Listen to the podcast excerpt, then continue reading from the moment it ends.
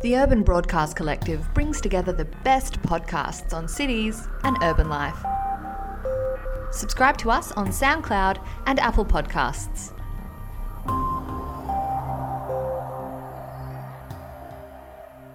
Welcome to City Road on 2SER 107.3.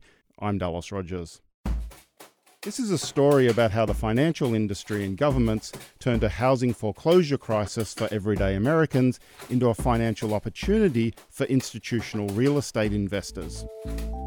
And like all good stories, it involves the management of the new post GFC housing asset class with digital technologies and algorithms. Say hello to the automated landlord.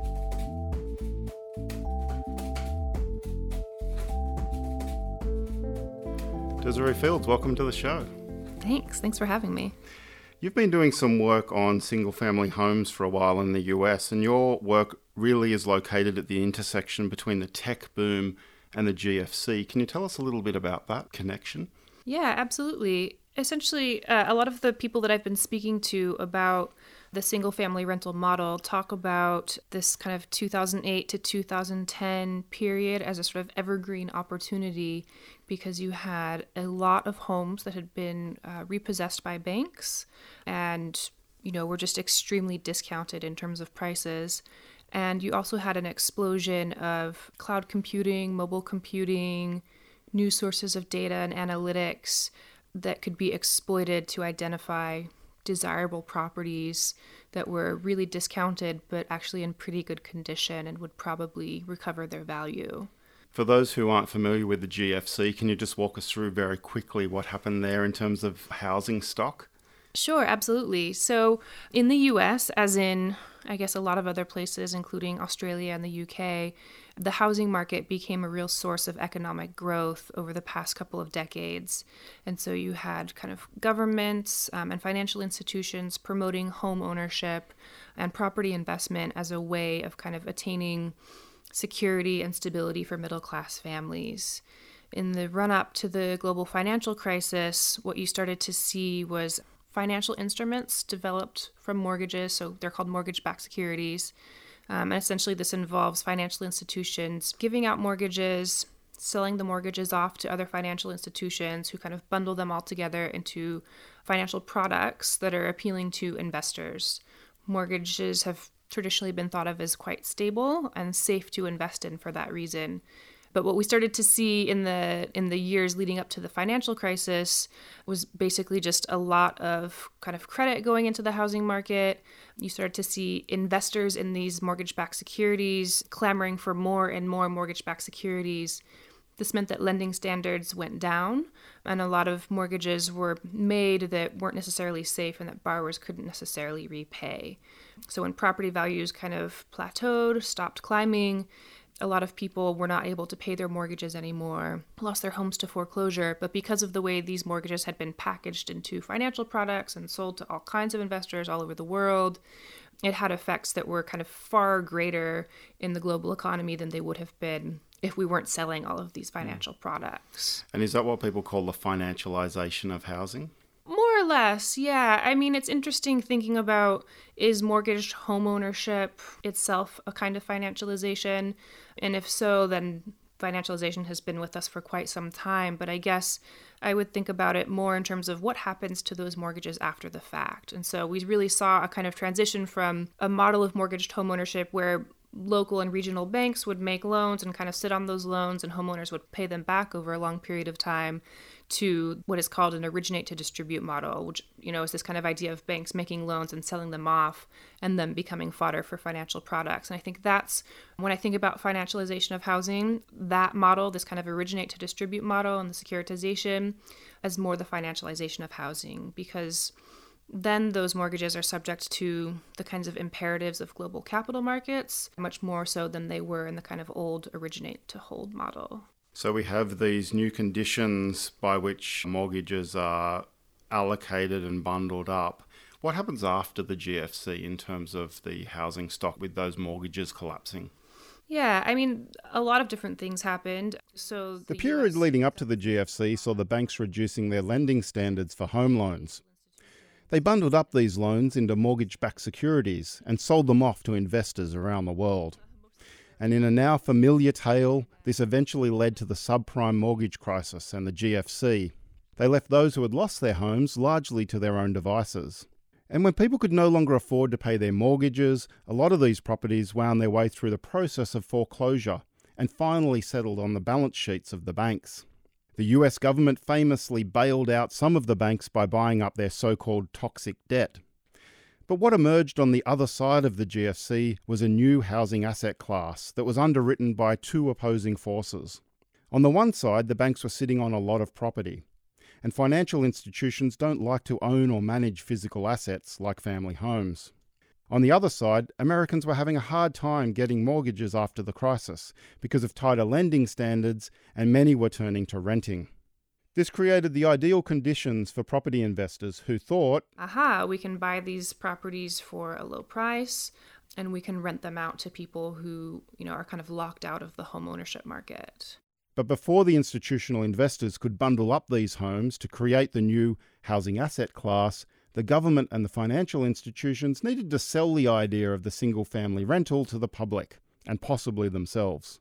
I think one thing was kind of this large scale single family rental model would be beneficial for all kinds of different actors, right? So I think part of it was saying, okay, you know, we've had what is called single family rental around in the United States for a long time. It's always been a part of the rental market, but it's never been something that's owned and managed at scale. And so the state did a lot of work to say, actually, if we can rent out these single family properties at scale, it's going to benefit all kinds of different sort of actors and institutions, right? So it's going to be beneficial to banks who don't want to be dealing with all of these physical assets. It's going to be beneficial to the state because it means that there will be less kind of public subsidy of neighborhood stabilization and so forth. It will be beneficial to homeowners, so people who were didn't go through the foreclosure process but who might live in neighborhoods that, you know, had a lot of foreclosures and are seeing their property values go down.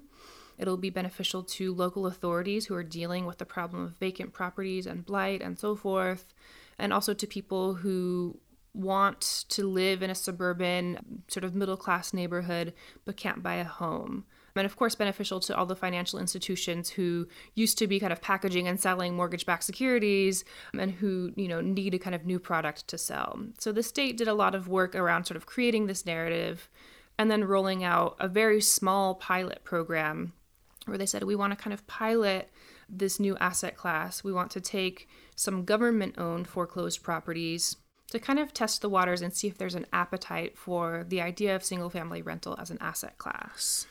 Can you tell me a little bit about the single family home? It's not a term that we're overly familiar with here in Australia. Yeah, so um, this has a lot to do actually just with zoning in the US. Different neighborhoods are zoned for different types of structures and actually zoning areas for single family home use was often a way of actually kind of keeping out poor people and right. people of color. Um, so it's an urban planning idea. It's an urban planning idea, and essentially a single family home is kind of what you imagine when you think of you know Leave It to Beaver or like kind of the suburbs right. in the U.S. Levittown. It's um, a house that's usually not attached to any other houses.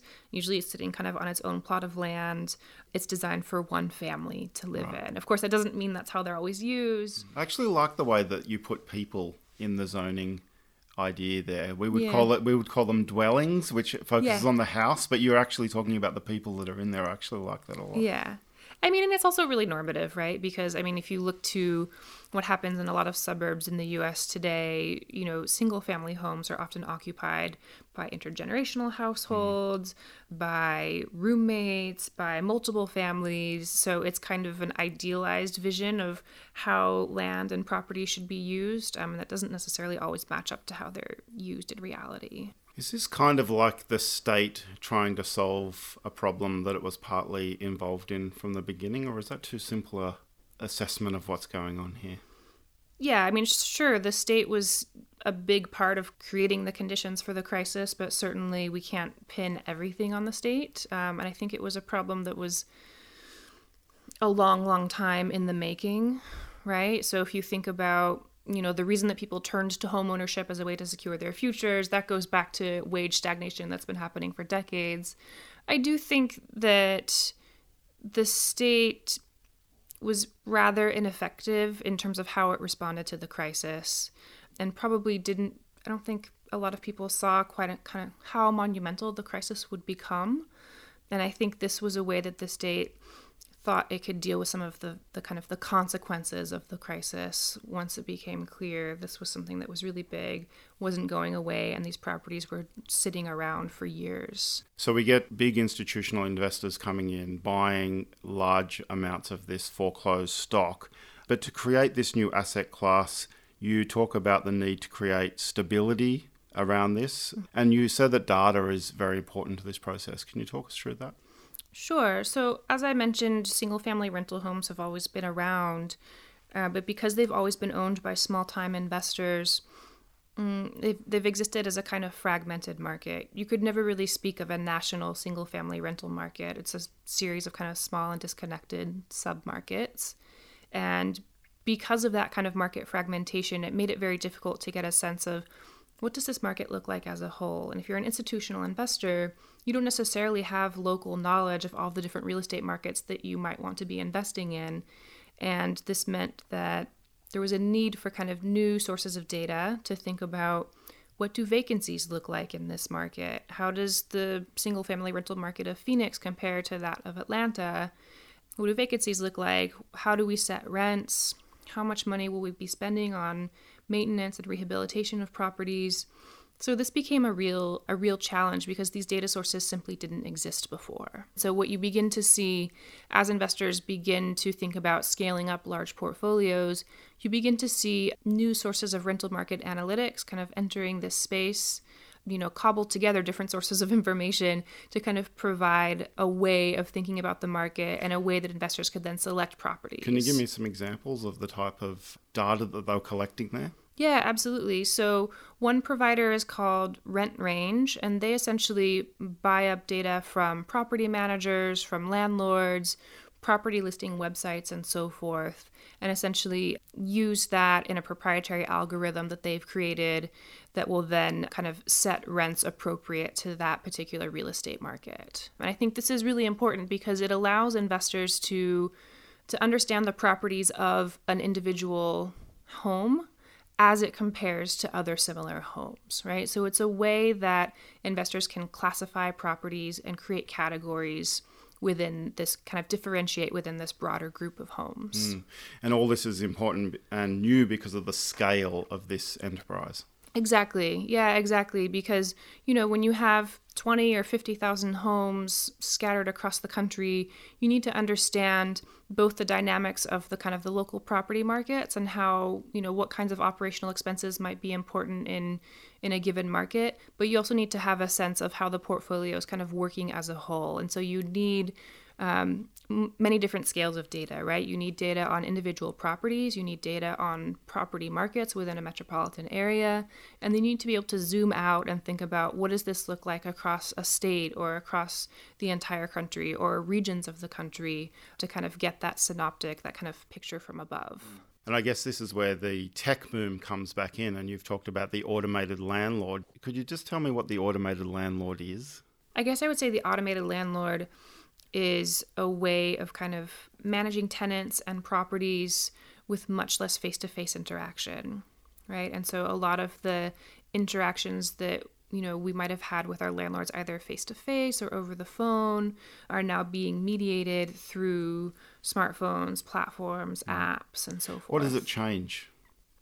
I think one of the big things is that when you're able to have face to face interactions or over the phone interactions with your landlord, you know there's a person there even though that relationship can still be exploitative in various ways, ultimately you know that there's a person there. And if you know there's a person there, you can try to appeal to them in various ways as a person, right? So if you, you know, you can't that, argue with an algorithm. Yes, you can't. Yes, as Jathan Sadowski and Frank Pasquale would say, you can't argue with an algorithm, right? Whereas if you, you know, if you know you're going to be behind on be behind on rent and your landlord is a person, you might be able to kind of work something out with them. If the only way that you interact with your landlord is through an app, there's very little space for negotiation there. It also means if there are sort of problems with how your maintenance requests or rent payments are recorded, it can be quite difficult to work those out because you're working through the technology rather than working through people.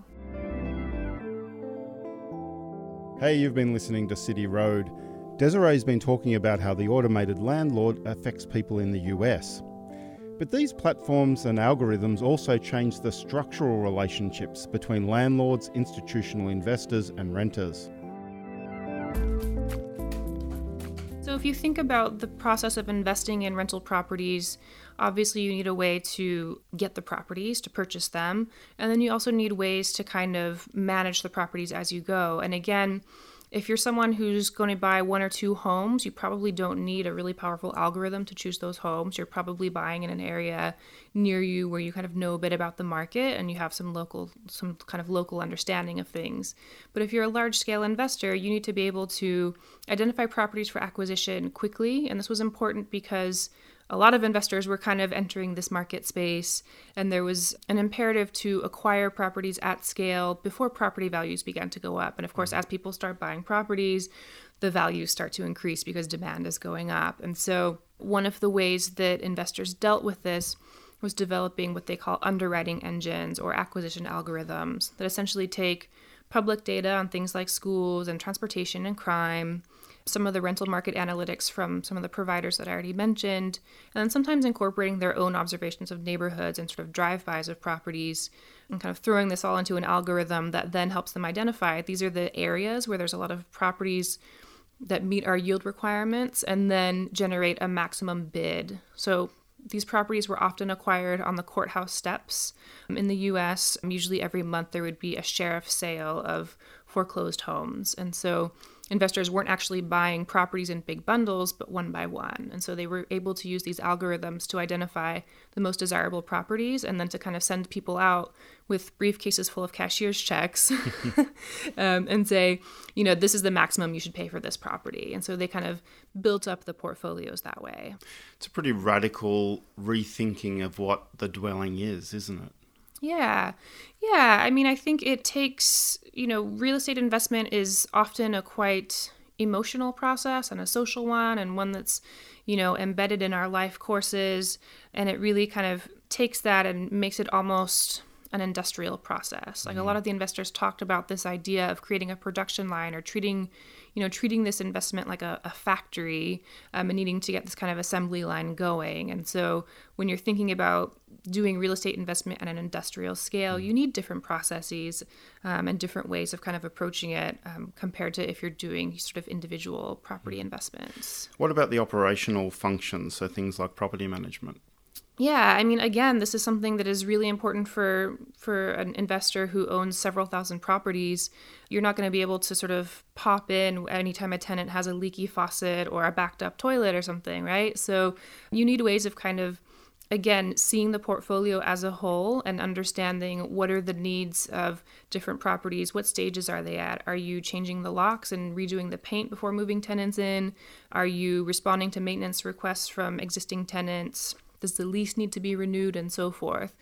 So, a lot of investors have built kind of in house operational platforms that essentially run um, on tenants inputting data through, for example, paying their rent by smartphone rather than writing out a check. So you automatically have a digital record of rent payments. Again, submitting maintenance requests through these kind of online technological platforms where tenants can take their smartphone, take a picture of something that might be broken in their home, upload it to the server, and then a work order gets generated and the landlord can send someone out to do the work. Have you got some examples of those types of processes?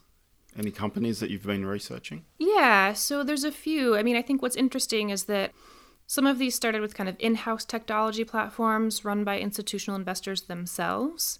And now what you're starting to see is kind of tech companies coming into this space who don't necessarily own properties but see that there's a need for these kinds of services. One of the companies that I've studied is called TaskEasy, and they're essentially a digital platform for yard care, snow removal, any kind of exterior maintenance of the home.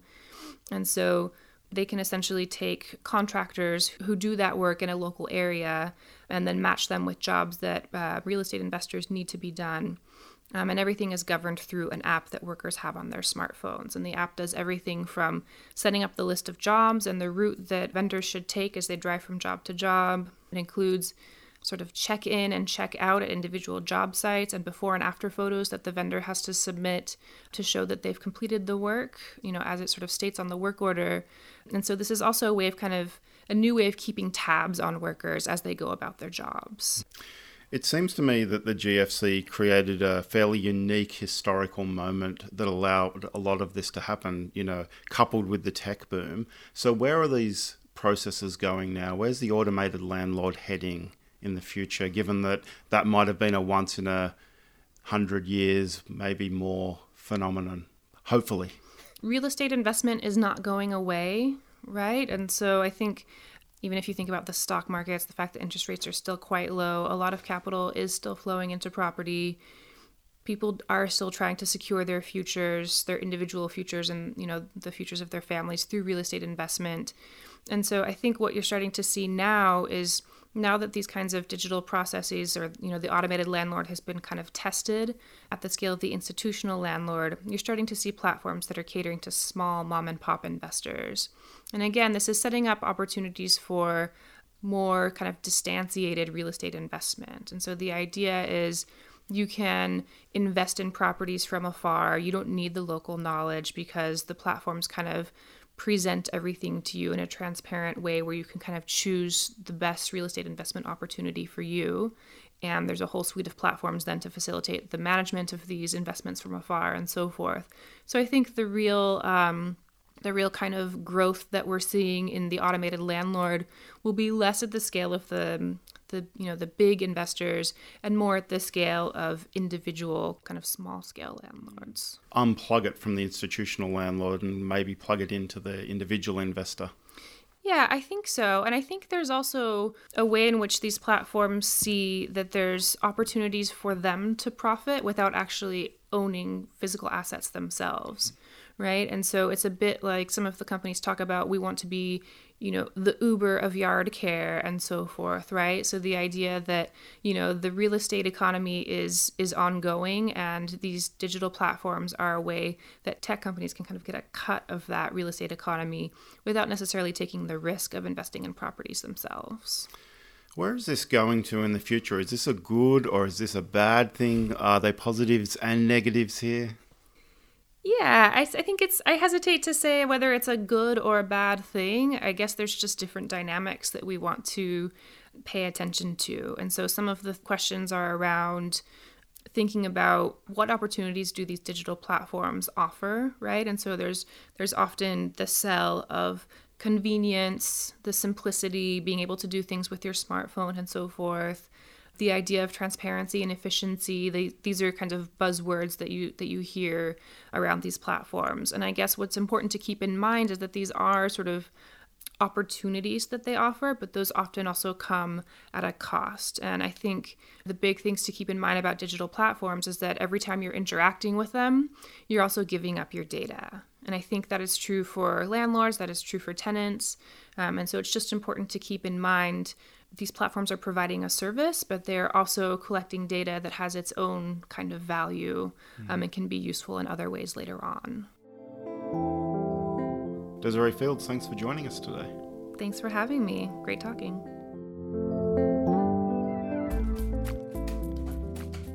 Thanks for listening to City Road on 2SER 107.3. If you like this story and you want to hear more stories about cities and urban life, subscribe to our podcast. You can also follow us on Twitter and Facebook. All the details are on our website at cityroadpod.org. This show was produced by 2SER out of the City Road Studios in the School of Architecture, Design and Planning at the University of Sydney. City Road is part of the Community Radio Network.